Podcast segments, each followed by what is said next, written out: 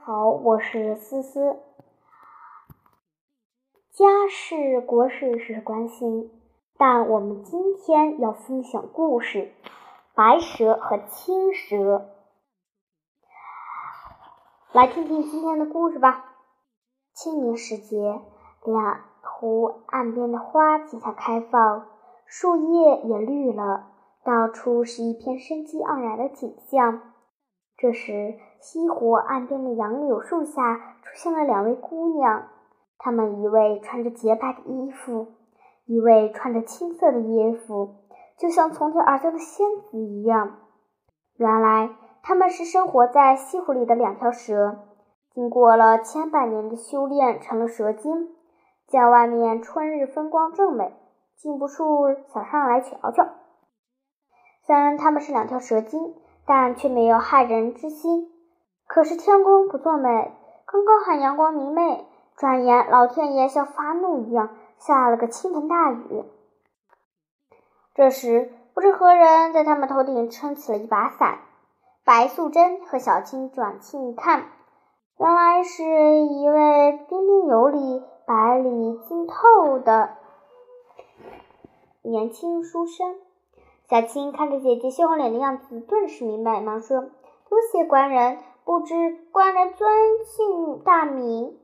只见年轻书生跟我所说：“学生名叫许仙，住在断桥旁边的房子里。”许仙和白素贞成亲后，在西湖的边上开了一间保和堂医院。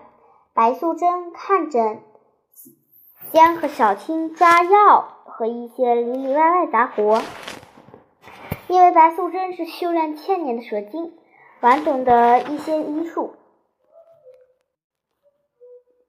所以但白素贞总穿着一身白色衬衣衫，人们亲切地称她为白娘子。以前人们生病都会去城外的金山寺烧香拜佛，可自从白素贞以来，她发现。烧香拜佛并不能治好病，于是也就不怎么去了。金山寺以前香火不淡，现在却冷清清，这可急住了诸城法海。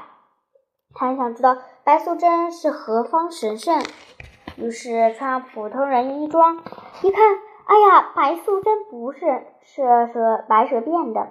他心中暗喜，发现了白素贞的秘密，想击垮她就不难了。于是他准备从白素贞的夫君许仙着手。一天，学校寄宿去去世的父母，便来到金山寺上香。法海见了他，知道自己的机会来了，说：“这位施主，我看你印堂发黑，家中恐有妖怪作宠，可否你进来的情况叫老衲讲讲，我能帮你破解一下。”许仙一听，心想：“这老和尚真奇怪，他家里好好的，怎么会有妖怪呢？”但但老法海说：“主持，你可能误会了。”但他于是他对法海说：“主持，可能误会了。”说完就离去。法海拉住手说：“他不，我已经看到了，你家里有一白一青两条蛇精，你他他不能再和你他你不能再和他们生活在一起了。过不了多久，他们就会将你置于死地。”那时谁也没有办法救你了。许仙一听，心里感到很奇怪。住持所说的一白一青两条蛇精，那只可能是娘子和小青小青姑娘了。他不想再去法海的事，但但上清明酒清明节的时候喝了雄黄酒，小小小小小。白素贞不小心喝了雄黄子，变成模样，把夫君吓到了。她连忙不顾自己的身位，去采不死之药。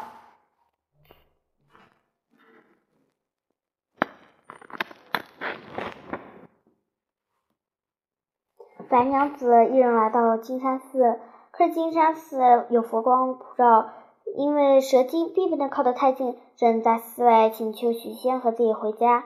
仙。许仙传大话，希望白娘子回家等候，自己修行通过，想自然了就会回家。可白娘子不死心，一直在外面焦急等候。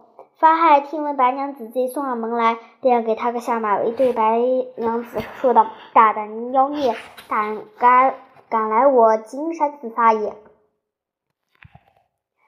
法海冷笑一声说：“大胆蛇妖，你明知人妖不能结合，如果你相识外，就赶紧回你的老巢去，不要在这里作胆，不要休怪我不客气。”但白娘子不服气，法海沿着西湖水要漫过金陵寺，连忙脱下袈裟，在金陵寺外竖起了一道长堤，潮水长高一尺，长堤也长高一尺。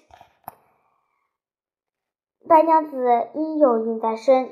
影响了法力的施展，最后被法海收入一个盆里，压在了雷峰塔下。就这样，许仙和白娘子这对夫妻就被法海拆散了。小青见姐姐压在了雷峰塔下，赶紧逃回洞中继续修炼，想要把姐姐快点救出来。十几年、几十年以后，小青的功力大进，她来到青山寺，最终打败海法，救出了白素贞。许仙修行了几十年后，也终于想通。他们和孩子幸福的生活在了一起，再也不分离了。而法海的，自白娘子从雷峰塔里被救出来以后，他害怕白娘子不放过他，一直躲在了螃蟹的肚子里，不敢出来了。我们就讲完了，拜拜。